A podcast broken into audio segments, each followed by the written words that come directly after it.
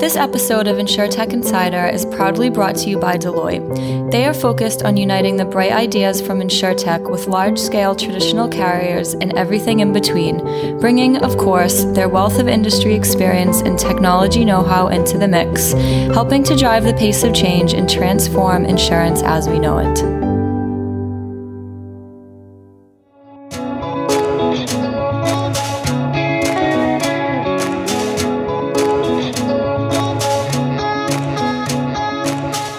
Welcome to InsurTech Insider, coming to you live from 11FS office in WeWork London.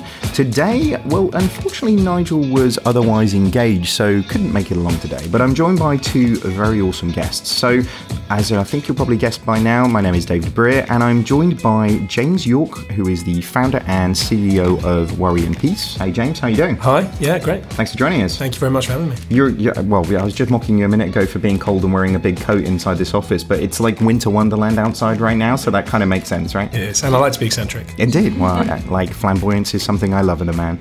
Um, and next up, we have coming for the debut on InsurTech Insider, but no stranger to coming into a podcast that we run. It's Sarah Kocianski. How's it going, Sarah? It's good, thank you. My second one this week. I'm racking them up. I know. Well, yeah, you're like we need a desk and like a plinth and a like everything in the audio in the uh, in the office right now for you. It's um it's getting to be somewhat of a habit, right? Definitely. Indeed. Um, right, let's kick things off. And let's start with you, James. So, tell us a little bit more about what you do. What is Worry and Peace, and um, how long have you guys been around? Yeah, great. I'd be, I'd be happy to. Um, I mean, I suppose in the most basic level, Worry and Peace is an intermediary authorised by the FCA a couple of years ago. Um, we spent probably the first 18 months of our existence trying to convince insurers to work with a, a little new startup. Um, we're independent. A challenge. Yeah. Challenge, oh, right? oh, yeah. Oh, yeah. But that's a whole other podcast. Um, yeah, we we're independently run, so we didn't go out there and, and sell the vision and, and, raise money. We've kind of done it the, the bootstrap, super bootstrap kind of way. Um, and uh, really, our, our, the problem I guess we we're looking to solve is to create an inventory of everything insurance. So not necessarily distinguishing between, you know, a specialist line and a, a small business line. Um, I call it the PDF economy, and uh, I think we've kind of got to this point where the moniker for that mindset is stretchy inventory. So do we need to sell it ourselves? Can we stock something virtually? Yeah. I, I suppose in essence. So that's that's been the the initial mindset and you know, the brand was just a URL I kind of conjured and came up with. Um, it was available. I bought all the ones I could find, and you know, it, it, I've kind of fallen in love with it after I designed the logo and, and, did it all kind of myself. So, well, we've we talked on FinTech Insider a bunch of times about naming of things, haven't we, Sarah? But um, like, actually, you make it mean something. Like you, you know, it uh, it's almost like um, Jason uh, kind of shows off quite often, doesn't he? Saying he named Monzo and Starling and all these different types of things, but like you as a company give a name meaning, don't you? You do, and and our meaning is it's it's got tongue in cheek, just like our brand, but it also has a serious side to it. You know, worry and peace. That I'm very militant on the plus rather than an ampersand, and I know people get really really upset about it, but it's it's an equation, right? You can't ever get full peace of mind um, for your worries. And there's a budgeting thing, there's a coverage element. So that equation is just it's really nicely balanced. They're two really easy words that most people around the world who speak English as a first or second language are going to get. Um, and the equals is kind of the customer service that's invisible behind it that galvanizes the whole brand. Um, but obviously, the tongue in cheek element of it is that most insurance terms are like war and peace, right? So um, that's you know obviously the thing that we need to eradicate. So there's a lot of hidden messages in there, and, and that sounds really like after the fact. But but when I came up with the URL, I, I, was looking for things to do. I collect URLs anyway. I don't know why it's a stupid thing to collect, isn't it? But um, it's quite an expensive habit. Yeah, it is actually. It is. When you sell the odd one, it works out. Um, but yeah, it, it just really worked for me, and, and it took a lot of selling actually to because you know this is a family business too, and you know that that question of nepotism. Obviously, we can leave that for another day. But um, my family are in insurance and they had a really traditional mindset. So when I was trying to convince us all to to look at this new way of doing things, um, the the brand story had to come out then. So it really did come from the origin. And in terms of, like you say, sort of bootstrapping to get this moving, that's that's not a um, it's not a, a, a, fashionable way of doing a kind of a startup these days. You know, everybody loves that kind of VC story and the VC sort of pitch type thing. Um, but for companies who can do that, that's I think that's the best way. You know, it's what we've done with 11FS as well, and it it feels like the best way to go to market because you're starting a business. You know, like you have to make it make business sense. So yeah, well well done you for for making that work. Thank you. What is the business model behind it? How do you actually make this uh, make this move into the market? And uh, you know, given that you're bringing about a, a new way, then how are you monetizing this? Yeah, so I mean, it's, it's fairly straightforward. Um, if you're going to stock products, if you if you look at insurance, it's intangible. Someone like Amazon stocks something tangible. It's fairly binary. You buy it off them. You either keep it or send it back. There's no umbilical cord attached to it really, apart from obviously how they um, create algorithms to sell you more stuff. But again, it's each time it's binary. Insurance has got that that easy to sell but then tough to serve kind of mindset. Um, so from our perspective, uh, we've really kind of looked at okay, how can we stock everything and create that one vision, that one dashboard of insurance, and it doesn't have to be your own stock. You can do exactly as Amazon's done. That's the that's where the reference comes in. They've they've been very good at creating platforms, as we're going to talk about, um, bringing third party sellers and liberating the customer to choose and be quite fungible about who they acquire services from. Um, the, the difference with insurance, unfortunately, which is where Worry and Peace kind of has, has a, a different spin, is that I see those as two completely different business models: the, the, the selling and the after, and that's why we have Pouch. And in theory, Pouch should be detachable from Worry and Peace. And, and if I was a founder of another business in a different vertical of insurance, selling something super specialist, then I should. The, the idea is I should be comfortable putting an icon for Pouch on that site because it's not Worry and Peace effectively Trojan horsing into my business because that's that's our selling platform and Pouch is our kind of platform that we tie to. So there's that equality in the in the consumer's eyes.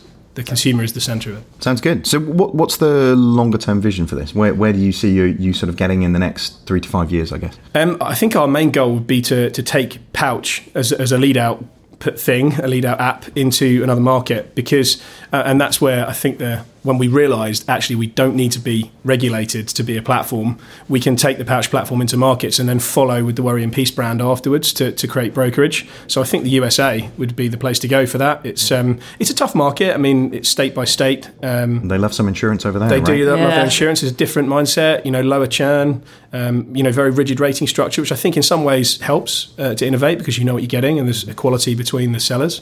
Um, but that would be our goal to take it somewhere else. And, and but I think you know, being realistic, uh, it, it's customer numbers at the moment in the UK to fund the business. If we don't raise any external capital, then we have to you know wash our own faces. So um, our next target is about twenty five thousand customers. And don't ask me how many we've got now the press release is coming out shortly because because we're not VC funded. I think there's a, a, a there's a validity, a credibility element to releasing when you've got a, a certain milestone, and we've hit one recently.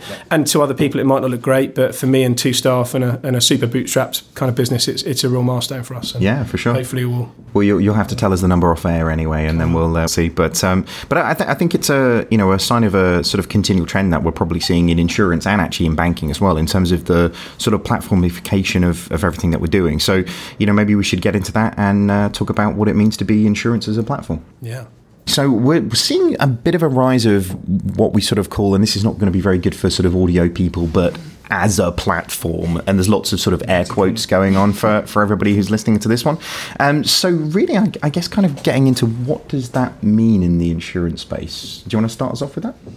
Yeah, I mean, for me, when when you say it, and obviously this is from my view of the world, it, it's um, it's kind of a trifle of, of potential platforms, if that makes sense. I like trifle because you know, like with every um, industry, insurance has a supply chain, and for me, there's there's a, a series of interlocking platform opportunities, and running through that would be um, uh, the, the money.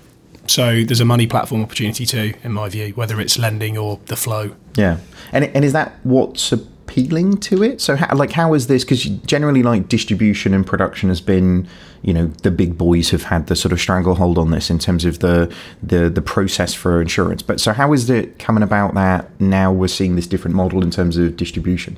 I mean, I'm going to be candid and say I don't think we are seeing it yet. I think we're seeing the the, the, the origin of it, maybe the start, the, the first feet in the journey. Um, perhaps people are getting a bit ahead of themselves and looking at blockchain before they've you know got the easier wins. There's the, There are many easier wins than blockchain. I don't. I think even Simon would agree with me there. yeah. There's you know boring stuff like version control on documents for delegated authorities and how you do your due diligence on uh, you know a binding authority or an agency.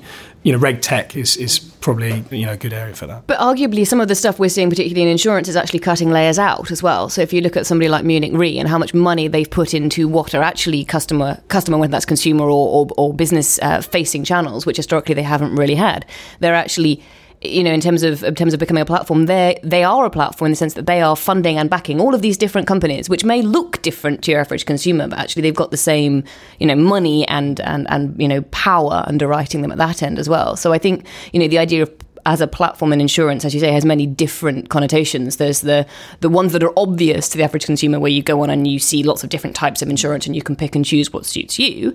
And then you've got the kind of that back and middle and back end that's also starting to shift. I mean, I would argue that the reinsurers and the distributors are moving much faster than the guys in the middle right now. You may have a different perspective on Do you that. know? I think the Munich Re is a great example because for me, and again, you know, thump me if I'm on a, on a off track here, but for me, a platform should be somewhat egalitarian or you know mm. if i've got enough money to play or it's free to play for everyone it's equal. It's how, it's what you use the platform for that, that effectively is your power and your differentiator. Munich re is not a platform because it's a closed environment. They're enabling for sure, but that platform is very limited. Um, take us for example, we probably wouldn't be appealing to Munich Re because we're we're a choice player, so we want you to have as a consumer choice, and Munich Re would want you to use their supply chain. So that in that sense, I, I guess it's the start of it. But when an insurer realizes that you know they need to open up and be fully kind of what's the word permeable i guess that's when it's going to start really kicking in I mean, arguably they're the same as Amazon then, because Amazon is controlling your money and how you're paying and the payment services and the distribution. And if you're an Amazon Prime customer, it literally controls your life. Um, It does every day. I bow down to the Amazon gods. So, so I I think I think there is a parallel there, but I, I see your point about the. Um, the, I, and I suppose that brings us on to like why people like why consumers like the platform element is that choice and flexibility. You can build something that actually suits you, and that kind of feeds into another trend that we talk about all the time, which is personalization. Mm. I, I guess though, doesn't it break the type of communication that people would actually have? So the traditional players and the the communication this, and this is actually the you know the the argument against things like marketplace banking in the banking context is actually doesn't it break the model of upsell cross sell for traditional insurance companies because you know there are whole lines of insurance that are are not profitable but actually are sort of um, created to have completeness of of uh, you know basket or wallet or whatever. What would be an example of that? Because it's so not. travel pet those things are not Okay. particularly uh, you know pet insurance particularly has, has never been one of them that uh, has been you know particularly sort of um, profit profitable for for people in terms of that space i kind of remember van insurance as well being a really really sort of low profit one but again this was back in I don't know, 2008 when I was working at Aviva. So I kind of feel like it, does this sort of break that model if we get into the point where platforms are actually controlling the distribution of these things. I know we've seen, you know, reasonable sort of decimation of the um, the profitability of uh, certain lines of insurance because of things like MoneySupermarket. So does this change the dynamic of it? You know, are we going to see people being creators of products and distributors of products? And does it fundamentally change the way in which the products are going to be created to be distributed? Or Do you guys you do, do you guys build any products, or are you literally a distributor, or or do you have that kind of element where it's if you have seventy five people come to you and say we want pet insurance for a cocker spaniel that lives in Harrow, you'll go out and try and find a way of doing that. I mean, it doesn't have to be that narrow, obviously, or are you actually a dis- purely a distributor of? There's a lot of good questions in there. Yeah, we, we build mm-hmm. in, in simple terms. Yeah, we curate, which I suppose is the best thing. So we would go to market. That makes it non-advised because we don't offer a choice of say five and say pick this one. It's the best. And no, we wouldn't problem hunt and aggregate that because that's kind of um, in insurance. Be probably you know troubled me thrice. I've got to find the people who've got the problem. I've got to then find the solution, and then I've got to sell it back to them. And in that intervening period, how do I know where they've gone? What their, their needs may have changed. So for me, that model kind of doesn't work. Ironically, the UK, if we, if we view it as a, a lens, mainland EU has a great system where you can be onboarded as a customer very quickly to become, you know, broker of record letter, and it's a system that Knip and WeFox have used very effectively. In the UK, we can technically we can do that. Right? I could find a hundred thousand Aviva car insurance customers having an agency with Aviva, go to them with letters of authority and say, hey, you know, these guys want better terms. In reality, that would be alien to, to modern customers and Aviva. I'm not even sure their agency team would know what to do if I if I had that. So th- there are issues to, to those models, but. Um, yeah, you know, we, we, we build and we make, and it's very slow progress. It typically takes six to eleven months per line. What's the impact of this? So if you're if you're if you're both building your own and you know and providing a variety, you're not you know a, a seller of only say for example Aviva policies. What, what's the fallout for, for the old for the legacy players here? Like what what, what you know if, if, if this is where we're going and the, the, the success and the consumer interface is going to be these platforms. What does that mean for your AXAs, your Avivas, your Standard Lives, anybody else you want to think of who's a huge, a huge player in this space? They they need to realise that the third way is underway. If that makes sense, you know, my viewpoint of insurance distribution is ironically is not either broker, stroke intermediary, or direct.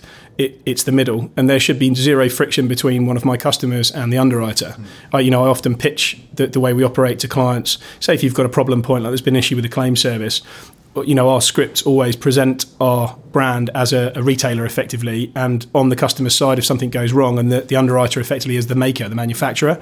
Um, and in that situation, you require the underwriters to start engaging with that brand opportunity, and even if they want to, start having conversations, for example, with an SME, so that they don't uh, reduce churn, they don't lose the business.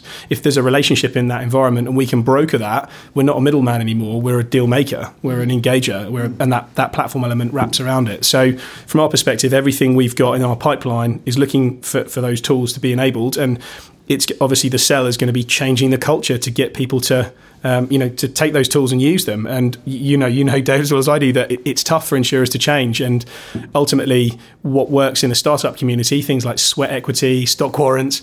If I went to an insurer with a, you know, effectively a stock in my business, they would not know where to put it. They're, they're just the, the, the, conduits of decision making aren't in place. Um, so there's lots of great things that can be done, but the insurers aren't ready. And the long and short of it is that they're missing opportunities because actually there's probably a friendlier environment waiting for them than they really realise. Mm. Yeah, the level of, I guess, data in this sense that and, and the understanding of the, the businesses that you'd be servicing, uh, you know, the individuals that you'd be actually servicing, uh, would be significantly increased if they did move into this space, I guess. But there's almost like a paralysis of data in insurance anyway, right? Uh, are they are they in a position because this seems like quite a um, emotional step to take like are they at the point where they really have this level of sophistication to move into this? You know i guess the particularly on the incumbent side of things it feels like you know data has been something that's been probably more of a, a problem really than uh, than a, a, real sort of help when it comes to a, glacier, a, personalization perspective. As it melts what appears yeah. in the glacier. Indeed. Um, yeah i think uh, if right? you make it if you make it simple like uh, you know most insurers now have a marketing team that can use twitter or facebook right? If your platform is simple enough it should be suitable for for those insurers that are working on it. From our perspective the reason we haven't necessarily talked about the data is because as you say it does there's a lot of data already there. And i think often it's used as a selling point to raise reputation for a for a raise itself. And from our perspective we haven't needed that. So we've steered clear of it. We've we've focused on you know new aspects of data uh, such as if an insurer was on our platform in the future, technically they should be able to, to receive signals when an incumbent customer is considering to leave. And that data they don't have at the moment. It's about the information they don't have that I'm kind of looking for a way to mine. Is it about the information? Well, uh, you just actually covered it with the final with that sentence. I say, is it about the data they don't have, or is it they don't know how to use it? Um, and I guess the the big technology that I've heard all the big um, insurers talk about is AI and the and machine learning. And basically, what they mean is we finally realise we have all this data. How do we use use it to, to keep ourselves in the game? How do we use it to to make sure we can we can compete with guys like yourself because you're obviously serving the customers better and giving them what they want more quickly. So I mean, how is is that the way forward? Is that something that you kind of you, you have a personal belief in, or is it you know this this kind of machine crunching AI backed insurance industry, or is that just a part of it as far as you're concerned? I think it's definitely part of the toolkit. I wouldn't it wouldn't be my lead mm-hmm. um, in any sense, and that's not to, to pour water on anyone that is doing that. From my perspective, ironically, I guess you're bootstrapped though, so you're not looking for funding, right? So well, if you were, you might be saying AI is the biggest thing it's ever. It's the same right? problem so, in big in big bold letters and sending me a press release normally. I don't think I still would do that because I'm belligerent, but um, I think it's it's a chicken and egg scenario, right? You've got to build the resource so it can be mined sure. with AI, and and for me, we're focused on building a resource, and and a true platform then would allow someone with AI machine learning skills to to, to use that or let, let the insurers use it. So that's our focus. Um, I guess. Um, going back a few notches, um, human comes into it. If you look at the big tech firms at the moment, all of them have a high street presence. And I just saw today, you know, a great picture of Amazon's Black Friday store. Yeah. You know, if we're looking at these big companies and going, oh, wow, look how great they use tech, and then we ignore the fact that they're buying Whole Foods and they're getting retail units, we're missing a trick. You know, the Apple Store environment is a church, it's a cathedral of branding. It's not about trying to sell, it's about image and customer service.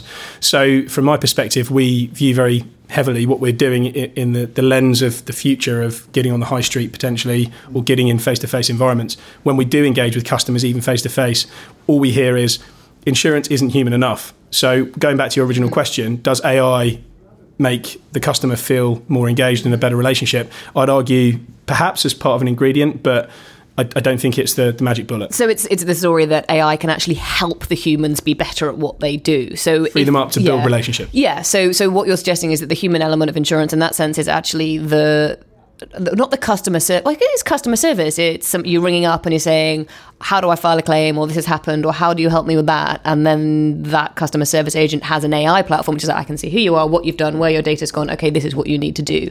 Um, it, you know, when you're talking about the human element of insurance, is that is that what you're looking at? Is that what you mean, or it is, is it? Yeah. If you go back to, to the way I view insurance, is that that selling bit and that using bit. Mm-hmm. The, the using bit is, is really a fundamental for branding. You are you're going to make or break your brand there. If something goes wrong, you know we've had claim situations where you know, a customer has phoned us up and said, I, I, don't like who the claims person is trying to put me in touch with. And instantly, you know, we're, that's it. We're on it. We're on that like a, you know, whippet yeah. because that's an opportunity to reinforce what we've been paid for. Um, if a customer has, you know, phones in, they've been mugged, and they've got a crime reference number, again, as a moment for kindness. Well, so there's a very emotional, there's exactly. a very emotional element to, to insurance because whenever something happens that you need to claim for, it's never a nice thing. Whatever it is, it's never, as you say, worry and peace. So we have to be. The, if you think about it, there's always a good cop, bad cop. The, the, underwriter and the insurer have to be a bad cop, and not because they're protecting their profit, but in my view, and the way I always explain to customers as well, is they're protecting the pool. Mm. They're actually protecting you, so that you don't have to pay too much in the aggregate over time, yeah. and your premium, if everything worked correctly, your premium should keep coming down over time. But it doesn't work correctly because there are bad people. So we're the good cop. We can understand the emotion of it and, and support that, but the underwriter has to be the bad cop and be a bit more robotic and emotionless, mm. um, and that should work really well. And that's why middle people, middle men, whatever you want to call them, are actually really relevant still. They shouldn't be cut out because insurance needs an arbitrator because it has a terrible reputation and it, it can't be the thing it needs to be to build better relationship. Mm, I don't think computers are necessarily going to fix that, are they? I think the uh, the sort of empathy, as you say, of a, from a claim perspective, or the understanding through the process of that, or even just ensuring that actually you're you're getting what you need to feel like you're fully covered. You know, this is about like insurance is about peace of mind to a certain degree, and actually the peace of mind that you've got the right thing for you and for your family or for your stuff uh, is you know is a, a great thing in its sense. So, but like this all sounds like too wonderful though. Like, what's the catch? What's what's the problem here? Like platforms must have some sort of downfall in terms of like from a uh, particularly from an insurance perspective, there must be something that is different, or like is this just the future and like get get with the plan? I mean, I, I, wonder if there are uh, if this is the way everything's going and everything becomes on a platform and you know is, is digital digitally served or digitally sold. Do you instantly cut people out who don't have access to a computer? do you, that's always my question with this kind of stuff because I know everybody. There'll always be an A plan. Always, think, yeah, yeah, well, yeah. I mean, but, I mean, I, oh my gosh, I guess it's going to be a my mum or your mum story. it's, it's a your mum's turn, right? Yeah, yeah, I think so. Yeah. Um, uh, the the but I guess what's is the way around that then? Okay, we build everything on a platform, but then we open a shop, and in our shop we have lots of tiles on the wall, and you go in and pick your services using pretty pictures on the wall. I don't. know, I'm thinking, or an iPad. You know, I love that idea. I'm writing this down. the, the the thing about insurance intermediaries, I, I, suspect they've always been the innovators. If I'm honest, um, that's not to say insurers can't or don't, but they've had brokers to kind of do that mostly for them. They bear the marketing costs. They get paid on delivery. So it's a, it's a good asset to have. Um, so insurers should should kind of relinquish that at their peril. But yeah, you're, you're, you know you're absolutely right. I guess the, the, the final question here we're, we're trying to wrap up is like if this is if we've decided we've kind of decided between us right this is the future of the way insurances work. We we all believe you're going to go to a platform whichever it might be and you know you're either an Amazon person or an eBay person or a Etsy I've person. got my baby brain back by the way. Uh, um, then you know if, if, if my platform is Worry and Peace and, and as far as I understand it your your pouch product is where I keep all my different insurance from different insurers right? So so I have an Aviva one a Standard Life one. There are a million other insurers out there. I can't remember any of them right now. Um, you know that's that's your kind of and you love it and you've also because you've got the technological back end you can serve people quicker and faster but and that means you've also got money left to have people and they can be empathetic on the phone why why isn't it why isn't it everywhere yet what's the problem there what's the downside it, it's hard. It's expensive, and there's a lot of people kind of. Um, if you were trying to have a conversation at a party and the music was so loud you couldn't hear the other person, they might be telling you, you know, I love you, and you wouldn't be able to hear. Right? It could be the moment of your life, and that is something that all the insurance startups are going to have to get through. Um, you look at there was a big insurer that released a big, an excellent app. And it, it's it, by all accounts not delivered as much as they would have hoped because it's still expensive. Mm-hmm. So I guess the key for us is to uh, God, it sounds cheesy, but focus on the product and make sure that gets um, you know perfected as best it can, and make sure we have a, a, groundswell, a healthy, sustainable number of happy customers, and then look for that moment where you realise you're at the top of the hill and you can roll down a bit quicker and, and get virility, which is the key element to it. But a, a, lot of the VCs I know are looking for people that can eradicate that cost of acquisition issue or that brand creation issue. That's a shortcut that just can't happen, and you know. I hear a lot about defensibility in, in tech you know it, it's a it's a very competitive market, almost perfectly competitive. Yeah. If you think you've got a product that you're selling to a particular segment that you've got absolute defensibility of, there will be six more within a year. So it is going to ultimately be about the platform and relinquishing control to the consumer. And and, and loyalty, building loyalty. And, loyalty. and other other services. You know, the the pouch mail release that we've got in beta testing at the moment with early birds um, is designed to be an email address for insurance. Now, will, will, it work? Will it not work? It's, it's actually fascinating to watch how people are using it. But take something like a car insurance purchase. You go to two comparison sites, two direct insurers, maybe pick one of the comparison sites insurers. You've got five people with your email. Come next May, GDPR is going to have a bit of a hand in what they can and can't do after that. You might have checked a box you've not realised. So there's going to potentially open up, you know, customer friend products, you know, where you can actually act as a service provider or, or almost be a policeman um, of that industry and that obligation to consumers. So if that's used properly, that has a positive effect that people are going to start spreading word of mouth about. And it's not about selling. And that actually has an advantage as well because there are a number of times I've missed emails which is like your insurance needs renewing and by the way we're going to charge you another 150 pounds and I don't realize until the money goes out of my account. I'm like, "Wait, what?" And then I have to go back and find the email in my spam box, you know. If you were paying premium on Pouch next year, maybe you could have someone policing that and looking for those moments for you or have an AI program if you had the capability to, to do it. Yeah. So I, I think that's the, you know, to, to to, summarize and move on, uh, I guess it's you know we're seeing this in a couple of other other industries as well. You know, particularly in the banking space, we're seeing people moving from the creation of a product that you buy once mm-hmm. to a service that you get value from every day. Mm-hmm. And I think that's things like the, the the pouch product you're referring to sounds like something that I would get benefit from not just the day that I buy it, but every day where it's relevant. Which I think is the the great thing about what we're seeing in this space, and probably a nice place to wrap up. So we'll move on to now what's happened in the news. So, uh, first up in the news, we have a story on BBC News. We went for like a big top one straight away there, Sarah, didn't we? Like, no, no yeah. nonsense, like straight in with one of the big boys. And this is Insurance Gap penalises poor households. Kind of feels like it's sort of a bit of a being kicked while you're down on this one. What do you think? I think, yeah, I think there's a couple of things here. I think that there is a, like um, a knowledge gap that's appeared. So I, I kind of think that if you look at our parents' generation and the generation before that, um, everybody owned a house, and when you bought a house, you knew you had to buy insurance, and and that was in everybody's minds, and and that was kind of how it was done. And then we've moved into this kind of but this is this article in particular is talking about uh, people on low income and people who rent, as a lot of people, as most people on low income do, um, and about how they have no content insurance. But I think actually the point is they don't know that they need content insurance to start with, and that's because primarily people didn't rent before.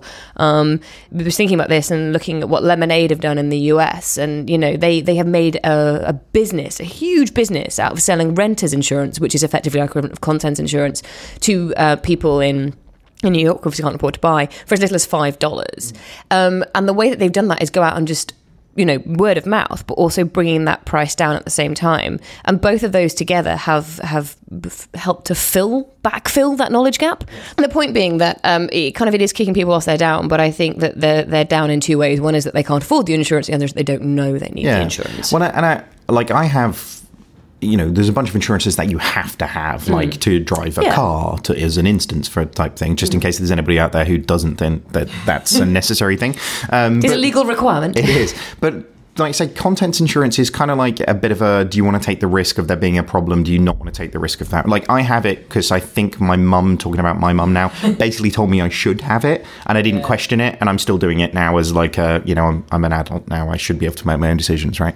Yeah, I mean, I, I think that we. Um, so when I went to uni, we got uh, content insurance with our accommodation in the first year. I think that's quite a common model, but I also think that there are an awful lot of people whose parents or whose maintenance grown, groans, loans pay for pay for their accommodation that first year, and that includes the insurance. Um, I think I think it is kind of the education piece is really fascinating as well because people, as you say, like if you don't have travel insurance, it's very rare and if you're that you'll actually get sick and if you're in europe actually you're covered. Um, you know what other things might you insure? Well your phone or your laptop but a lot of people are prepared to take the risk there. But with contents i think people don't actually have it in their head. So i was talking to, to a couple of people who i work with who are both under the age of 25 and i asked them if they had any insurance. They said no. No insurance at all on anything either of them.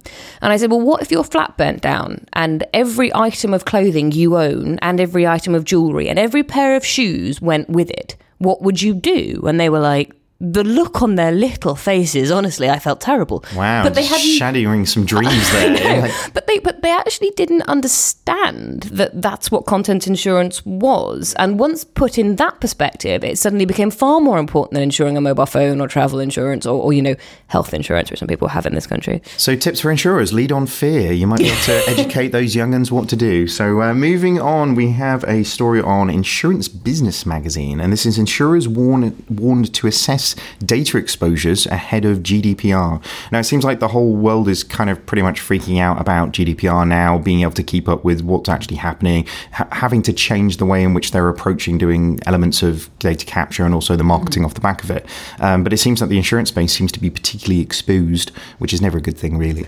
No, I mean, th- th- there's two two ways in which the insurers are exposed, as far as this article points out. One is that the one we all know is, you know, you have to better manage data or we will fine you, um, said the EU every time. And they don't seem to be messing about with that stuff, do they? No, I mean, the numbers are, are terrifying, the, the, the, the levels those fines can go up to. But the second, I think, possibly more interesting point that this article makes is that actually insurers are doubly exposed because the way that a lot of their policies are written at the moment if they don't update them in time to match GDPR, they will suddenly be liable for a load to paying out on a load of claims. But basically, down to like the terminology they use and the gaps and things that are and aren't covered that don't match up. Um, so they're having to sort of you know backtrack, and that's an awful lot of policies to rewrite and change terminologies in. And I don't even know how you do that. So is this a technical problem again? Because you know we've seen you know lots of large investments being sort of put forward and there's the, the, always the quotes of you know 70 90% is based on just adhering to legislation. So is this archaic technology systems that is making it difficult for these guys to to make these changes to the policies or is it literally the legal process and the people process? Or do we need a, a thousand monkeys with a thousand typewriters to kind of keep up with this stuff? I think that's probably the solution but what this article was insinuating was that the insurers didn't actually know. They didn't they weren't actually aware of what they were suddenly liable for if that makes sense if the insurers are liable, but you know what I mean. Ignorance not being bliss, then. Um, last story that we've got is uh, on Insurance Times, and this is, and probably not a surprise to anybody who listens to any of the podcasts that we do, but this is Amazon could pose a huge threat to insurers like duh.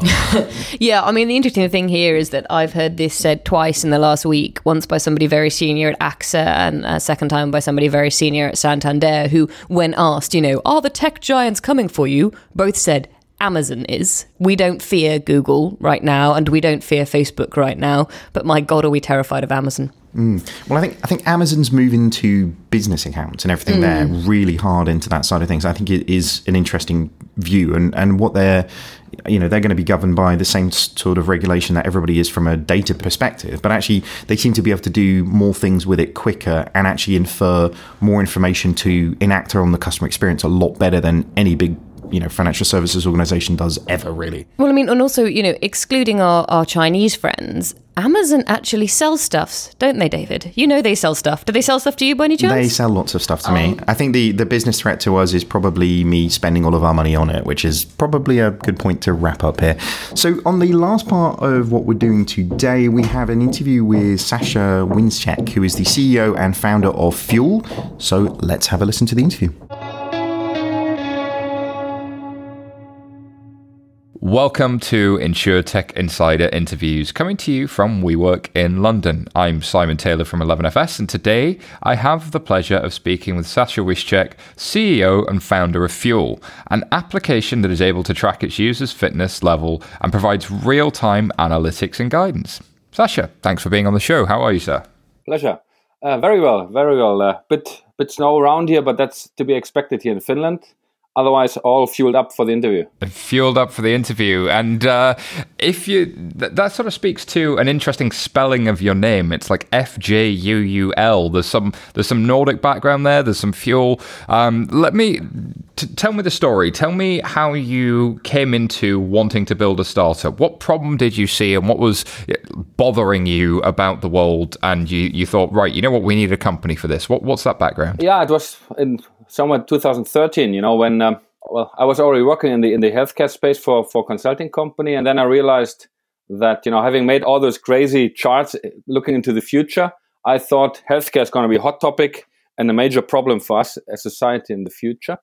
And uh, so what i realized pretty much uh, and i think nothing much much has changed uh, today is that there's been a lot of solutions you know for either sort of let's call it sick people uh, or then very active people and uh, we wanted to have this you know idea to bring let's say fitness to everyday people and everyday life uh, and making this experience more meaningful and rewarding. And, uh, and i think that where Fjuul was born. So Fjuul the name is basically you know the fuel the kinetic energy of your body. And, and that's actually how this whole thing came out, came about.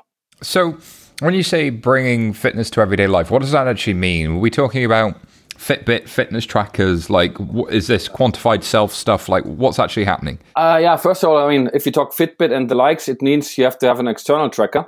And uh, let's say for the normal Jane and Jack average, it's a question of why should I get one if I don't know if I use it, you know? And so we wanted to make, you know, it, so in a certain sense, it's a barrier, you know, and some people might feel intimidated as well if they're not yet the sporty people, you know. And so what we had in mind was to bring you know this logic of this fuel logic to smartphones. So everyone can use it without any obstacle actually. Just download the app and use it. And um, and it's you know we still feel these 10,000 steps a day is super outdated. It's pretty meaningless.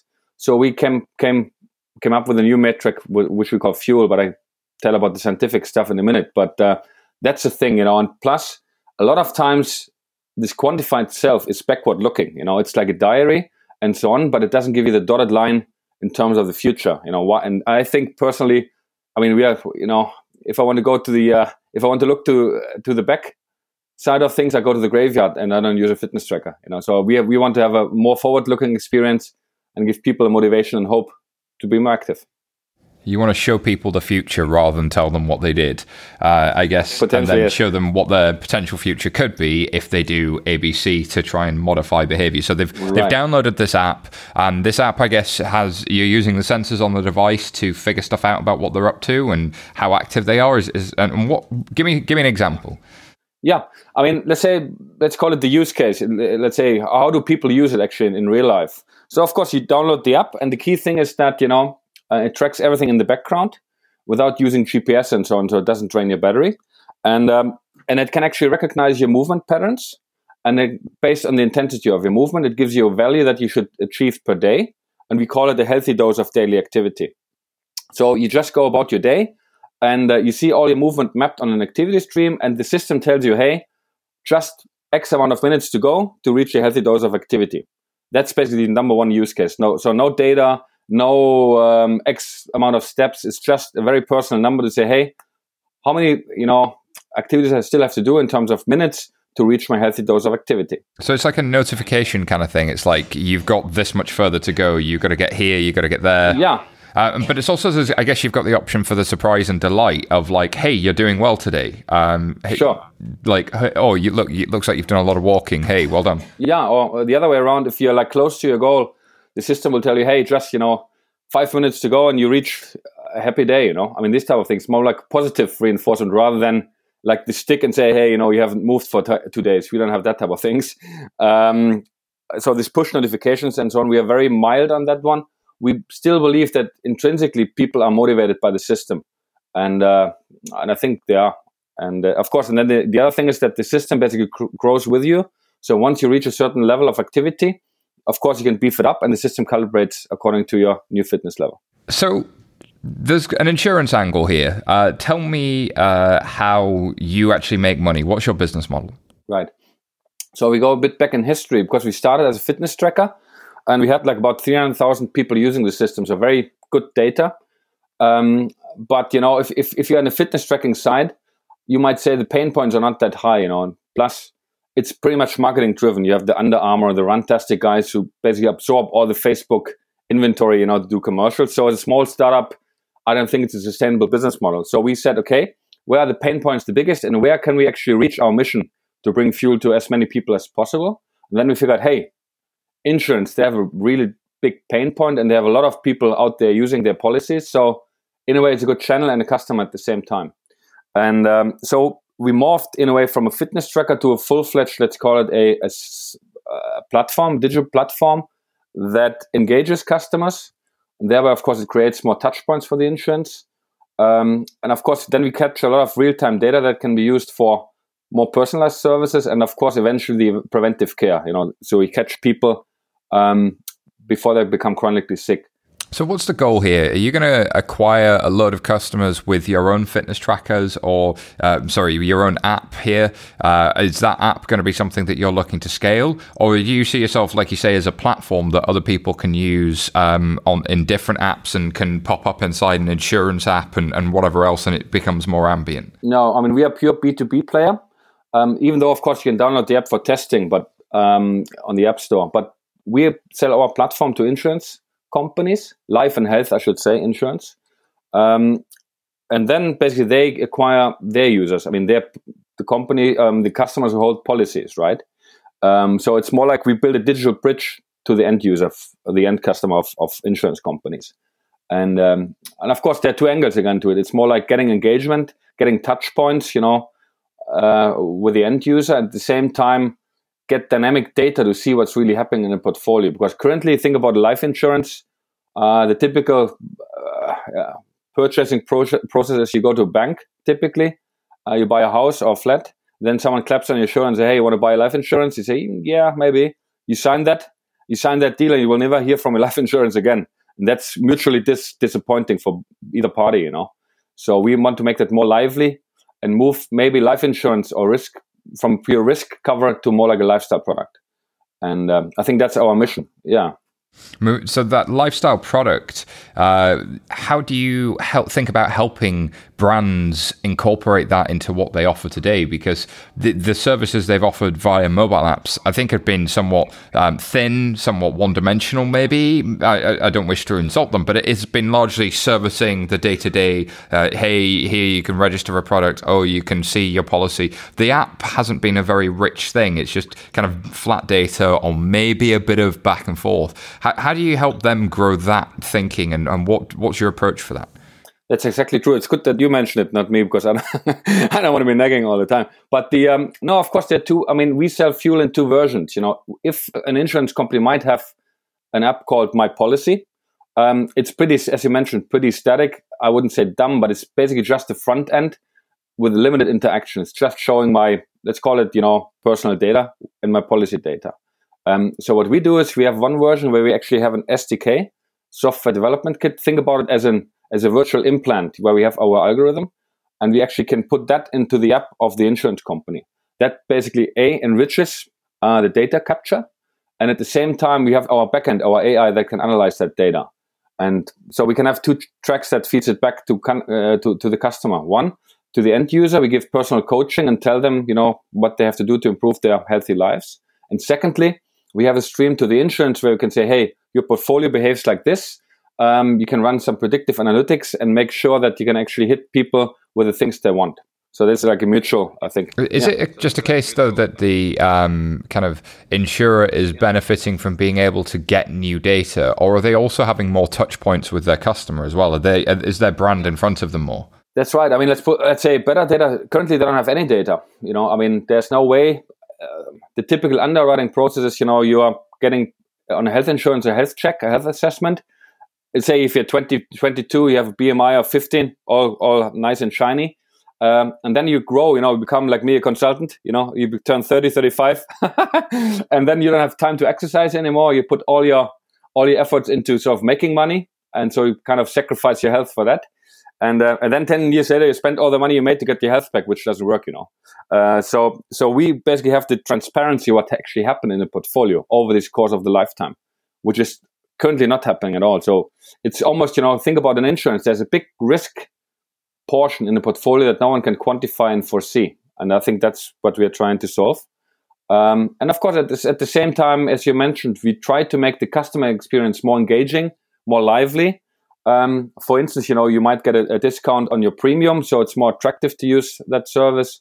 And you get the so-called lifestyle rewards, uh, let's say a gym membership, organic food vouchers, and so on. So we're building in a way like a healthy ecosystem about your life. So if you're building that ecosystem of data, wouldn't it make sense for you to go direct to consumers with an insurance product rather than going B2B because you'd actually be more in control of that experience? Like why why the B2B approach? Mm, well, of course, let's put this way. Um, if we have to acquire users, it's going to be very expensive. You know, I mean, the, as an example, the user acquisition cost on Facebook has, I think, tripled in one and a half years. So for us, that would require extremely deep pockets, and we kind of compete, as I mentioned, with other um, health and fitness apps in the App Store, like Under Armour and these guys. And you know they don't make money with the app or so on. They make money with the clothes they promote with the app. So we would have to compete on the market. It's more like a marketing game in a nutshell. And we feel we want to actually co-create with our with our B two B partners because then we have a view as well. You know uh, what's happening in the five years plus time. So we just feel more comfortable, more solid working with these people because I think it's actually a win win. Yeah. Uh, so the the Venn diagram, the crossover point between brands like Under Armour and Adidas, and then big insurance companies, your AXA, your Aviva, your uh, whomever it may be. Is there a is there an opportunity to do B two B to C there, uh, and actually be the sort of the middle people that are providing this new route to market for insurers via brands? Well, I mean, let's say we are in terms of technology. I mean, let's say device and apps and, and, and app wise we are agnostic. So we do partially as well integrate to our platform external devices and actually external applications. Because let's say if you're a cyclist obviously you've most likely if you're serious you have strava. So we don't want to force people to use our system you know for tracking. Rather they keep strava but feed actually the information to our system and still get these reward points. And of course by that you know still the premiums. So i think in the end of the day, you know, it's such a big market, and I think there's space uh, for a lot of us. Even though I have to say, Strava and Run Runtastic and so on, um, the audience is different. It's already like very active people, you know, guys who run, guys who cycle seriously, and we try to catch still. Let's call it the big crowd, the people they are in the middle. Let's call it, you know, the average, the normal people. So, um, but uh, of course, you know, I think there's a chance to. I mean, in the end of the day, we want to make people uh, more active, and we have different interests. You know, I mean, the insurance, of course, they cover take it from a risk perspective. Runtastic want to sell more nowadays, more sort of uh, Adidas clothes, right? So goes Under Armour. So I'm not. I don't think it's conflicting. It's rather sort of synergetic, you know. Yeah, and it, it, it struck me as an as an interesting avenue for somebody to be able to take a ready package proposition, but you are uh, it is also a two sided marketplace, which is always a, a hard thing to do. Uh, so tell me a little bit about the um, insure tech, insurance and technology market. Do you think that um, insurers are opening up to these sorts of proposition, and what are you hearing when you talk to the larger insurance groups? Yeah, I think well, let's say two years back in time, you know, people were just slamming the door in front of me. there's, you know, there was a, it's called a certain, still a certain complacency. I think now there's a big, bit of an awakening, and you can actually see it. Um, you know, I've just come back from Switzerland, so there's a lot of applications already out there from insurance companies that try to engage people more than just giving policies on the app. So they are, let's say, already one step or one one foot in the market. And I think for us, it makes it so much easier because the market has already opened up, you know, and it's to whomever I speak in an insurance, there's always something on a roadmap that's similar to our solution. Um, uh, so I think timing is, is always it's, it's, it's an issue, but I think clearly now the market is ready for it, and as well, actually, the end users are ready for it. You know, and do you uh, think so, there's a risk of uh, what I like to call "not invented here" syndrome, which is where an insurer looks at that and goes, "Well, we have a lab, we could do this ourselves." And what would you say to them if they said that?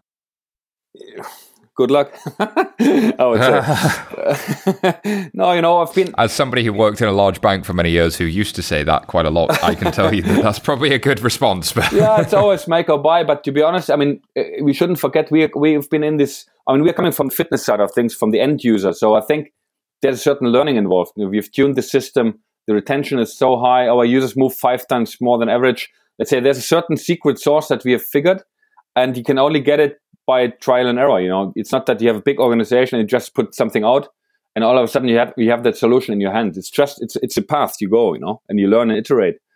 Um, and second to that, I guess mm, I haven't mentioned what is the really co- the real core of Fjuul, but you know, as opposed to these ten thousand steps, we have actually an algorithm that can measure real activity and uh, data and rich data that actually can be used for more, let's say, uh, simulation purposes. Let's say we, we, for instance, we measure a unit called MET, metabolic equivalent of task, which is typically what you should do if you, if you follow health and, and, and life science journals, you know, and, and sports science. Plus, we measure, you know, if you have the heart rate data, we measure VO2 max, which is, in a nutshell, the capacity of your heart uh, to consume oxygen. All that stuff is pretty scientific and pretty complicated. It doesn't show on the app, and that's the purpose. You know, we don't throw it to our end users, but in the end of the day, there's so many parameters that we've over the years tuned and fixed to get to this point. So um, uh, I, am pretty confident that uh, uh, it's not too easy to replicate. You know. So, so there's a couple of things there that, that, that come out as key, which is you've come from the fitness industry and sports science, so you've specialized the data around sports science itself, and, and there's a richness of that data quality, both for the user themselves and for the insurer. And secondly, from coming from that, you're designing around somebody's fitness needs, not necessarily just their insurance needs. So you then let the insurer insure, but you're providing them the data they need with something that somebody who cares about their fitness may also want to see and, and is, is a bit more cutting edge. That's right. That's right. And um, and the third component is, you know, it comes back to your previous question. I think the market is now ready. It's a bit of a domino effect. You know, big guys coming out. So uh, I would say in the next one two years there will be a lot of uh, applications and solutions from insurance uh, in in the market. And then this make or buy, it's always it, it has always a time to market component. You know, I mean, I mean, if there's a ready made solution like ours, where we wouldn't require any any integration to legacy systems and so on. You can technically you can be up and running in a week. So I think then the question is, do you want to explore that in house two years and three years, or you want to take it and do it and try it in the market? You know, because I think in the end of the day, every every month you wait is every month you don't get data that you can't basically mirror your assumptions you might have in your in your biometric data. I so think I it's think an interesting question. Our... Yeah, is is why wouldn't you trial this with a thousand customers and see if it um, made them more profitable, more active customers, or you had some other kind of business case benefits for it? What's the what's the risk of trialing this for three months with a thousand people, and what's the cost of it versus spending two years trying to build it and spending X million? I think it's there's an interesting question to think about. But you're based in Finland Finland. Are you available worldwide? Uh, yeah, the app is available worldwide, and uh, you know on the Play Store, Google, and on iOS on, on the App Store. Um, we have two versions. We have the basic version, uh, which is the casual track, and then we have the premium version where you need external hardware like the Apple Watch. It's more like a, a fitness coach. Um, so that's available, um, but it's basically then just the, the app itself. It's not loaded with rewards and the, the premium discounts and so on from the insurance. So, but it's just like uh, you know we keep it still live and, and see how you, I mean that's again you know we want to learn from the market and from our users. And uh, yeah it's and now of course we are going to Switzerland open an office there so a bit closer to mainland you know as well. But let's say a company in the UK or the Netherlands or somewhere across Europe or even uh, Asia Pacific wanted to talk to you guys they how would they reach out to you? Well I mean uh, obviously they would get in touch with me. I'm doing the most of the BD work. Um, and then of course we'll discuss you know what they have in mind. Um, technically maybe we have to walk through how it works you know. It's you don't i mean virtually can be we can actually enable the system so we don't have to physically be where the insurance is you know. So we the only thing you have to do as an insurance you have to promote your service. Let's call it smart life or smart health insurance. Um, and then we enable everything else you know. So technically how it works is you as an end user end customer of an insurance you would get an SMS or an email saying, you know, this is new offering. You press that link, you will be directed to the App Store, you download Fjuul, and then immediately the Fjuul applications turn into the insurance application, and it starts tracking and it uploads all the rewards and the campaigns and so on. So that's it. You know, I mean, then you're up up and running. So it's it's very it's a SaaS model, software as a service model. So that's actually you know how we can actually do it virtually as well. Sascha, thank you. Before I let you go, I'm just going to ask you a couple of questions we ask everybody um, because there's uh, obviously a lot of people that are looking from the insurance market to figure out how they can use technology and, and how they can uh, kind of get into that side of the insurance market a little bit more. Uh, so tell me a little bit about you know, what's the best career advice you've ever received and uh, what's your number one productivity tip? Uh, yeah, career advice. A lot of people have given the wrong advice, which means, you know, they said, hey, if you want to be a startup entrepreneur, you have to basically do it full throttle. You have to leave your job, do it, you know, tomorrow, Monday morning, and then give it all your heart and, and so on. It's a nice theory, but quite frankly, it's a bit risky, you know. So uh, my advice would be as well that, and I think that's what one guy actually encouraged me to do, was to say, hey, why not if you have a certain idea, you know, uh, why would you leave your job if you can actually check that hypothesis at the same time while working? You know, you can talk to people. You might even launch a bit of a prototype that you work on on a weekend on, and then you can at least have a certain confidence. Once you jump, you see there's a demand for it. You know, I mean that would be a good advice, I think. So, um, and in terms of productivity, um, I mean, you mean on a daily basis? I mean, or productivity for myself or for a company? Uh, for yourself, really. Well, of course, you know I'm into sports. I have to be, you know. you have to you have to live, you know, you know by the fuel rules. So there's always, of course, you know how I go about my days. Um, well, let's let's say typically they say people, you know, if you get up, you know, you have before you go breakfast, you have a run or whatever sports an hour, and then you boost your day. I think science tells you differently. so my productivity advice would be before you do that, um, you know, you just do your work two three days, have a good breakfast and when you feel your energy is dropping, then you go for a run or for a good walk. I think you reverse. I think what I've learned that's boosts productivity much more. You know, ah, that's interesting. Yeah, yeah. I'm, I'm, I'm, a believer in the same thing. Get get some yeah. fuel in.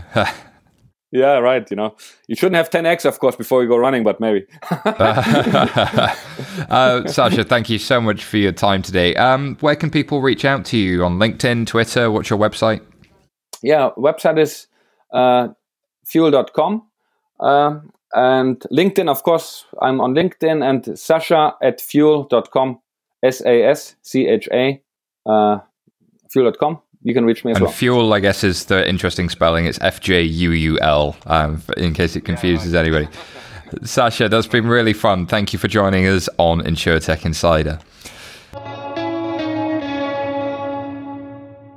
So that wraps up another InsurTech Insider. Thanks to all of our guests, James, Sascha, and as always, Sarah. Thanks for coming along. Anytime. Uh, sorry that Nigel couldn't make it, but Nigel will be back with us next week, I'm sure. As always, if you like what you've heard, please leave us a review on iTunes and make sure you subscribe. If you've any suggestions for feedback, please reach out to us on Twitter or on podcast at 11fs.com. Thanks for listening.